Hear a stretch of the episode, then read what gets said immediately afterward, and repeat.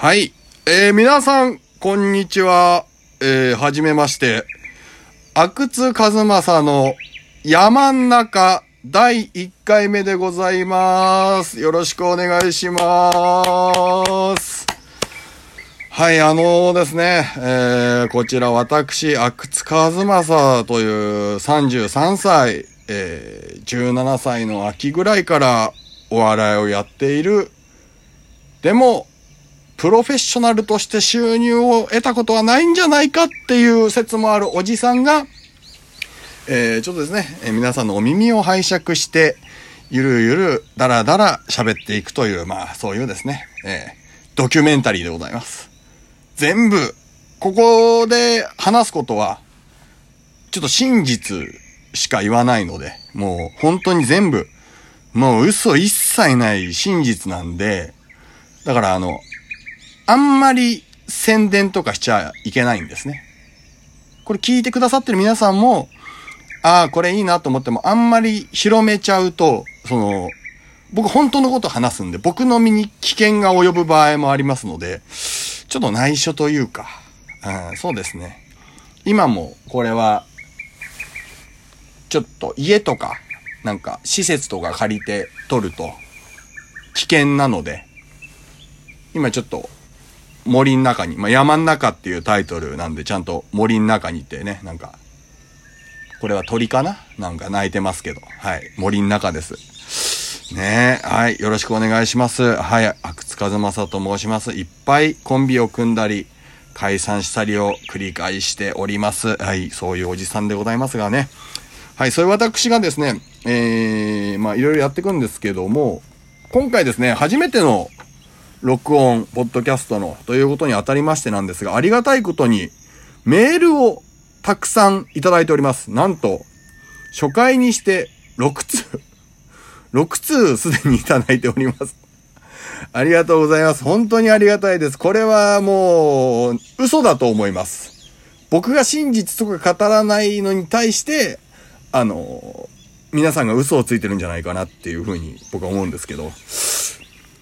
ですね。まあ、ありがたいですね。メールをいただいて、いっぱいいただいてるんで、まあね、僕が何だとか、こういう主張があるとかっていうの別にないので、ちょっと、もう早速いっぱいメールを読んでいきたいと思います。えー、まず、1通目ですね。はい。ラジオネーム、レイジングストームちゃんさん。ああ。ラブリーサマーちゃんの逆だ。レレイジングって怒ってるとかだよね。レイジアゲインストマシーンってバンドありましたもんね。だから、怒ってんすよね。レ、で、サマーでしょ？ラブリーサマーだったら、こう、ふわふわした感じだけど、ストームは暴風雨でしょ？ルフィの、あの、ゴムゴムのストームって暴風雨って当て字されてたから、ワンピースで。間違いないと思うんですけど。怒れる暴風雨だったらラブリーサマーの逆でしょ？はい。レイジングストームちゃんさんです。はい。はい。えー、アクスさんこんにちは。タイムスリップ本当にありがとうございます。あ、これコーナーですね。えーのーコーナー、あれとかこれのマジ歴史っていうコーナーに送ってくださいました。えー、レジングストームちゃんさん、えー、あれとかこれのマジ歴史。アクツさんこんにちは。はい、こんにちは。タイムスリップ本当にありがとうございます。とんでもないです。前々から気になっていることがあります。はい。時間をどのくらい遡れば判明するのかわかりませんが、フグはなぜ毒を持つようになったのかを教えていただければ幸いです。よろしくお願いします。とのことなので、まあ、これはちょっと、政府の人とかには言ってるんですけど、僕一応タイムスリップができるんですよ。ありとあらゆる時代に。未来ももちろん行けますし、場所とかも自在なんで、タイムスリップを主にして、まあ収入を得てるんですけど、その、だから、フグがなんで毒を持つようになったかですよね。これはね、ちょっとあの、あるんですよ、もう正直。ちゃんとした理由がやっぱり何にでも理由ってあって。それがですね、あのーまあ、第一になんですけど、まず毒なんかないんですよ。あれは。毒、え、じゃな、毒だ、人亡くなったりしてるじゃん。食べた生き物が亡くなったりしてるじゃんっていう思う人もいるかもしれないんですけど、フグに毒なんかなくて、あれは、その、美味しすぎてびっくりして、みんな死んじゃうんですよ。ショック死なんですよ。マジで。だから、板前さんのその、だから難しいところですよね。あの、サービス精神というか、その、こ、ここはちょっと、あの、本当に美味しい部分だから、より美味しい部分を食べてもらいたいなってやっちゃうと、ちょっと食べた人が亡くなっちゃうっていうね。それが、まあ、フグがなんで毒を持ってるかっていう、だ美味しすぎるだけっていうのが結論で、あ、いつから、いつからか。でもいつからっていうのが知りたいんですもんね。これはもう完全に1946年ですね。1946年なんですよ、戦後。戦後ですね、あの、日本とアメリカで戦争したじゃないですか。あれの時に、あの、まあ、GHQ、マッカーサーが日本にやってきて、日本料理を初めて口にして、わ、なんて美味しいんだって。日本の料理人の板前っていう奴らの腕っていうのはテクニック素晴らしいっつって、これはもっとテクニックを上げさせたいって言って、じゃあ、ちゃんと調理しないと死んじゃうぐらいの魚を我々アメリカが作ろうって言って、あの有名なエリア51ね？エリア51って NASA のね、あの、で、そのゲノムとかそういう DNA とかをいじって、人工的に1946年にアメリカのエリア51で作られたお魚がフグです。その時から毒のある魚として存在しています。でもそれは美味しくしすぎたっていうだけで、みんな死んじゃう、亡くなっちゃうのは美味しすぎてびっくりしているだけです。意外ですね。僕もびっくりしました。あの、本当に。で、あの、ちゃんとやっぱりそういうアメリカが作ったとか、やっぱタイムマシンで行くだけじゃあれですから、僕、その動物と意思の疎通もできるんで、フグに直接聞いたんですよ。なんで、その、エリア51で作られたとはいえ、別に親から子に伝わった、また子が親になった時に、チェンジしていけるでしょうみたいな話をしたら、今の現役のフグに。持つつもりはないんだけど、海を泳いでると持っちゃう。って言ってました。あと、反町隆史さんの板ファンらしいです。で、ポイズン、ポイズンって言ってるうちにっていうのが、これが、それが毒の理由です。すいません。ありがとうございます。解決したでしょうかえー、ラブリーサマーちゃんじゃなくて、えー、レイジングストームちゃんさん、こういう風になりました。ありがとうございます。さあ、えー、続きましてのメールを読ませていただきます。ありがとうございます。これはラジオネームがないんですけれども、読み上げ、これはそのメールアドレスのアカウント名だから読まない方がいいのかな？はい。読み上げさせていただきます。えー、先日のホープ大賞、あ、私が所属している SMA ソニーミュージックアーティストというお笑いのね、部門のえー、やつですね。先日のホープ大賞予選見に行きました。ありがとうございます。久々にお姿見られて嬉しかったです。あーもうとんでもないこちらこそ。全力 MC に胸打たれました。いやーもう大きい声出してるだけです。ビーチ部がまた使えるようになったら、やってみたい主催ライブはありますか ?iPhone から送信。とのことです。はい、ありがとうございます。これがですね、えー、まあ確かに今、そのね、こういう状況なんで、あの、いろいろライブとか主催してないですけど、あの、これはその、言ってくださるのはものすごく、ものすごくありがたいという上でなんですけど、正直あの、あんまり、もうお笑いライブ主催をしたくないっていうのがあり、それはちょっと理由がありまして、ちゃんとあの、あの、やっぱ主催をするじゃないですか。その運営というか、いろんな芸人さんに出ていただく、ね、上で、その、その、そしたら、阿久津和正、阿久津和正だって、和正が主催って、お客さんも芸人さんも知ってる状態だと、なんか、あ、本当はこの人ちゃんとしてるんだなっていうふうにバレちゃって、あの、あんまりふざけきれないっていうか、だから、あの、お金はいらないので、本当に、本当にお金はいらないので、アイディアを、その、欲しいって言ってくださる人にアイディアを出すので、誰かやってくれませんかね？はい、あの、一応企画とかは一応考えてまして、はい、あの、せっかくね、あの、今配信があるじゃないですか、こういう状況でね。コロナとかで。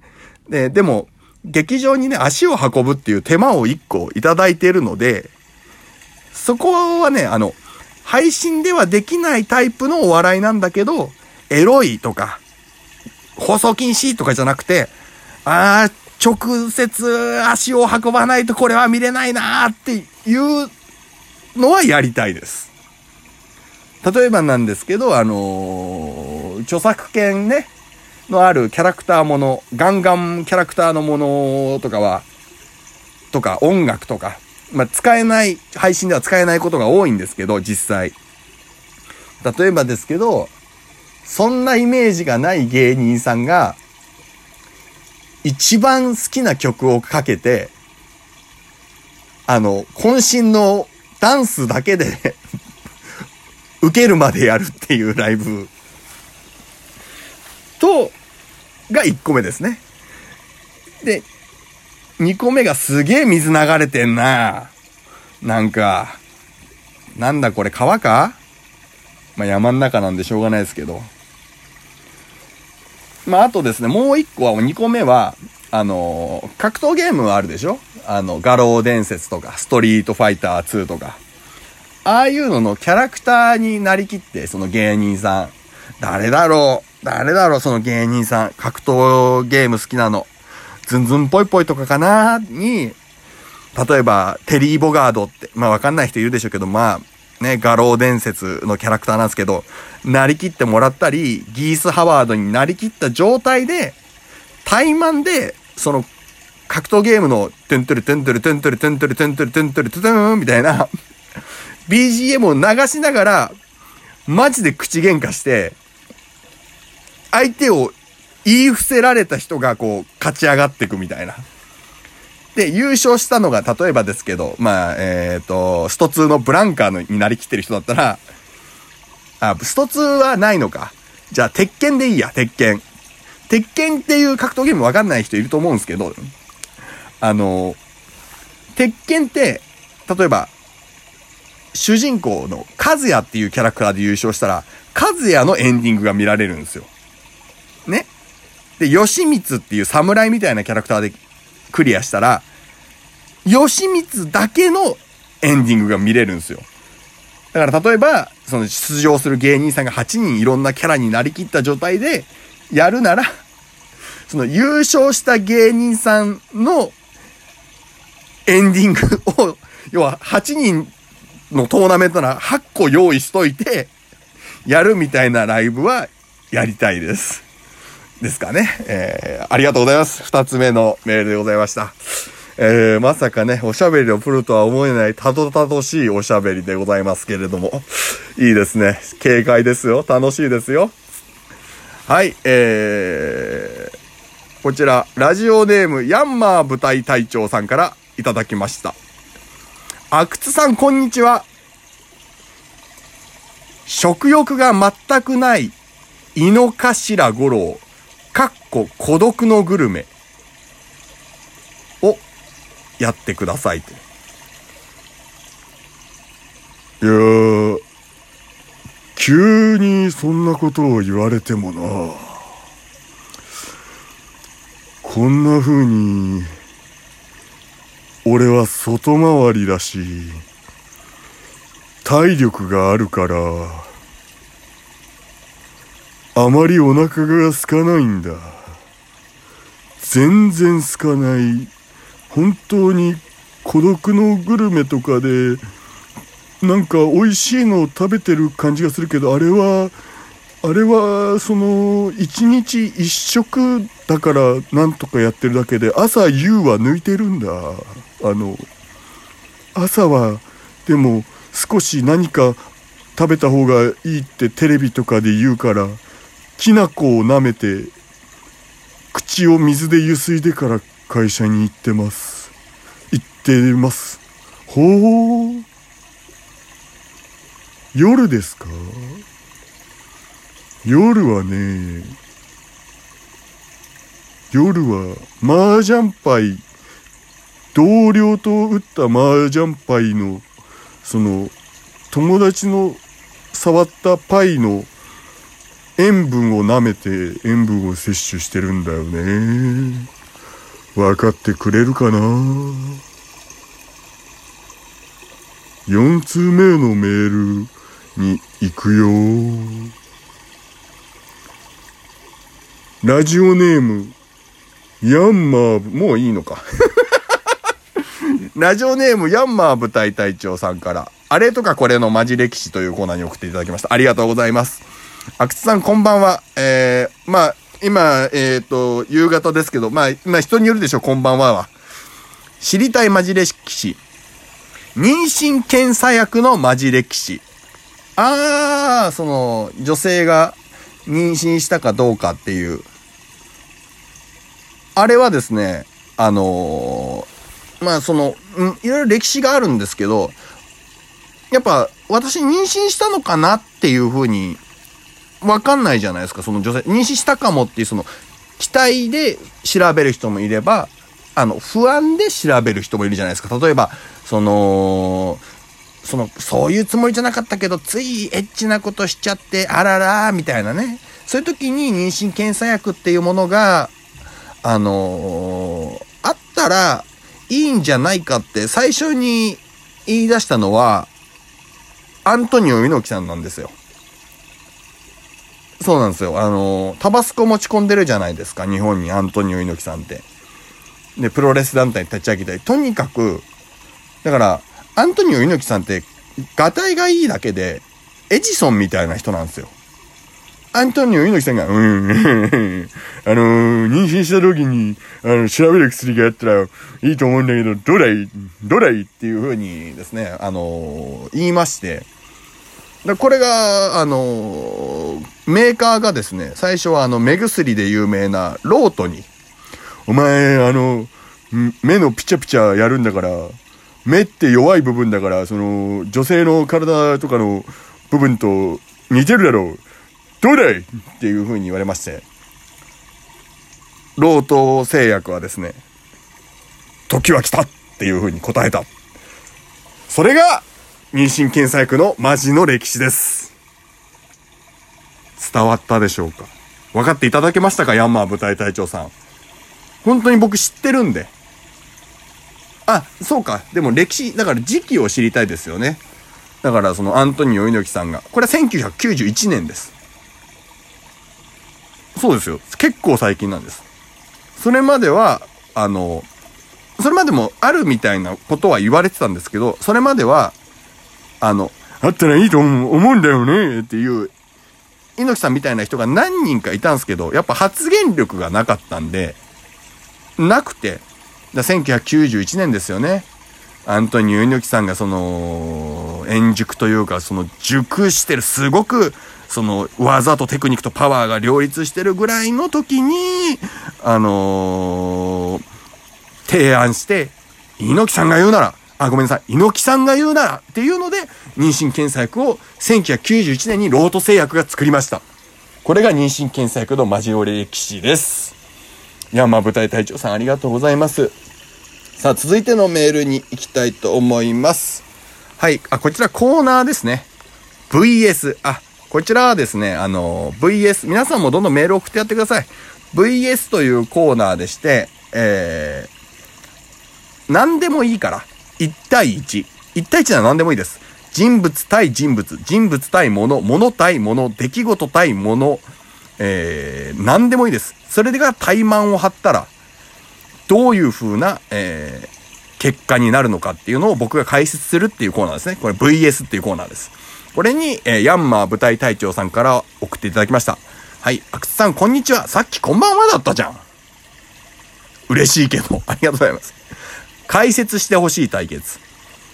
地雷除去を行う特殊車両 VS モグラ。なるほど。これはもう、怠慢ですからね。まあ、正直言いますけど、もう、モグラの圧勝なんですよね、やっぱり。地雷除去を行う特殊車両は、中に、地雷除去を行う特殊車両を運転できる免許証を持ってる人が乗らないといけないじゃないですか。もう2対1になっちゃうんですよ。だから、ただの丸いゴムの輪っかを4つはめた鉄の塊なんですよ。地雷撤去を行う特殊車両は。それだけでは。でも、モグラは1匹でも、ちょっと、うーん、掘るぞ穴を掘るぞって言って、サクサク掘っていけば、ちょっとずつ、ちょっとずつでもその、なんかあの、一滴ずつ水がピチョンピチョンって落ちて、石にやがて大きい穴が開くみたいなことがあるように、ああ、この地雷撤去特殊車両、どいてほしいなっていうので、ちょっとずつちょっとずつ坂道とかを作っていったらもう、そこにもう、モグラがゴロンって作った穴に落ちちゃいますから、なんなら地雷撤去を行うために、地雷がある地域に来てるでしょうから。でも、モグラは地雷を全避けしてますから。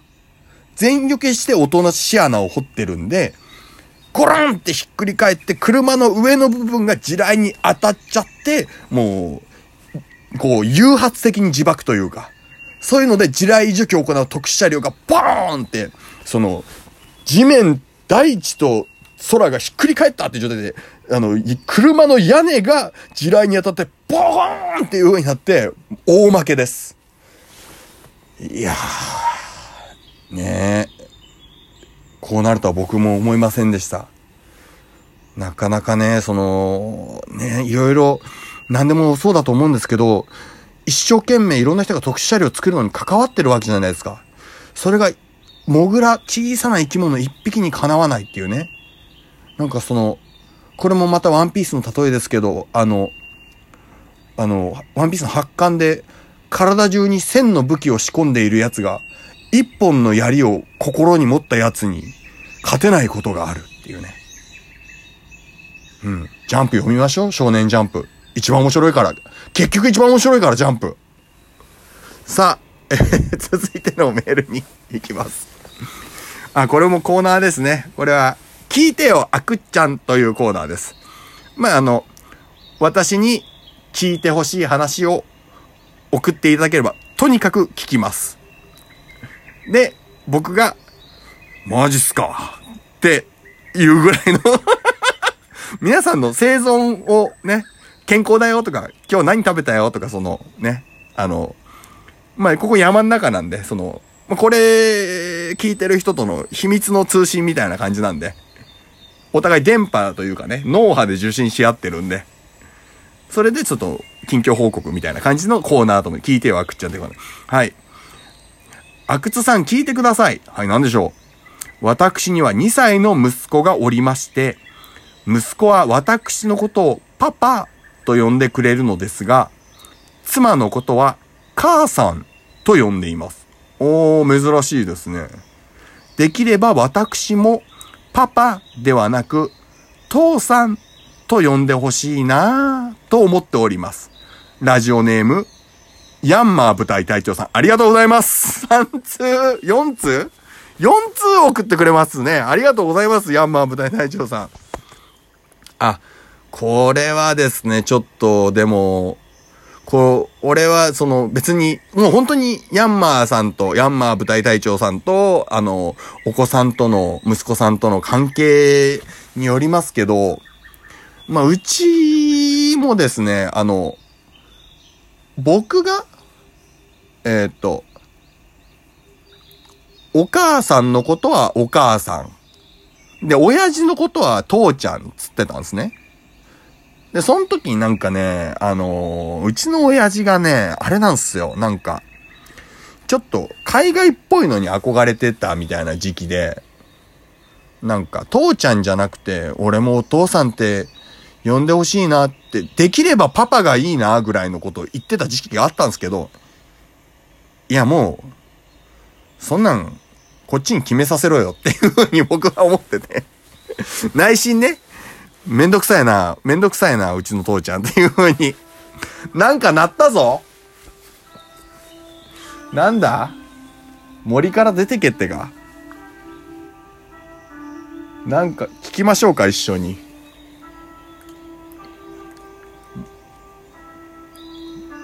森の音と何かを告げる音。この何かを告げる音。長くない？長く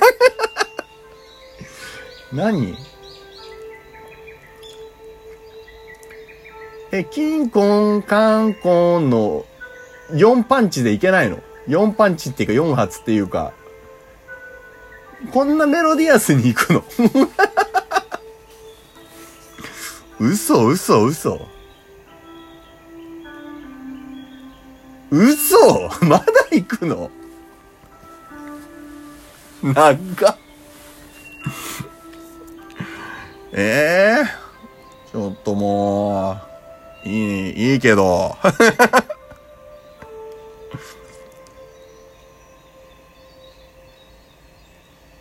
れ終わりか？終わったら終わったで残念だな、なんか。もっと続いてほしかったな。あ、ねヤンマン舞台隊長さん、すみません。急に、森から出てけと、山の中から出てけっていう知らせが鳴りまして。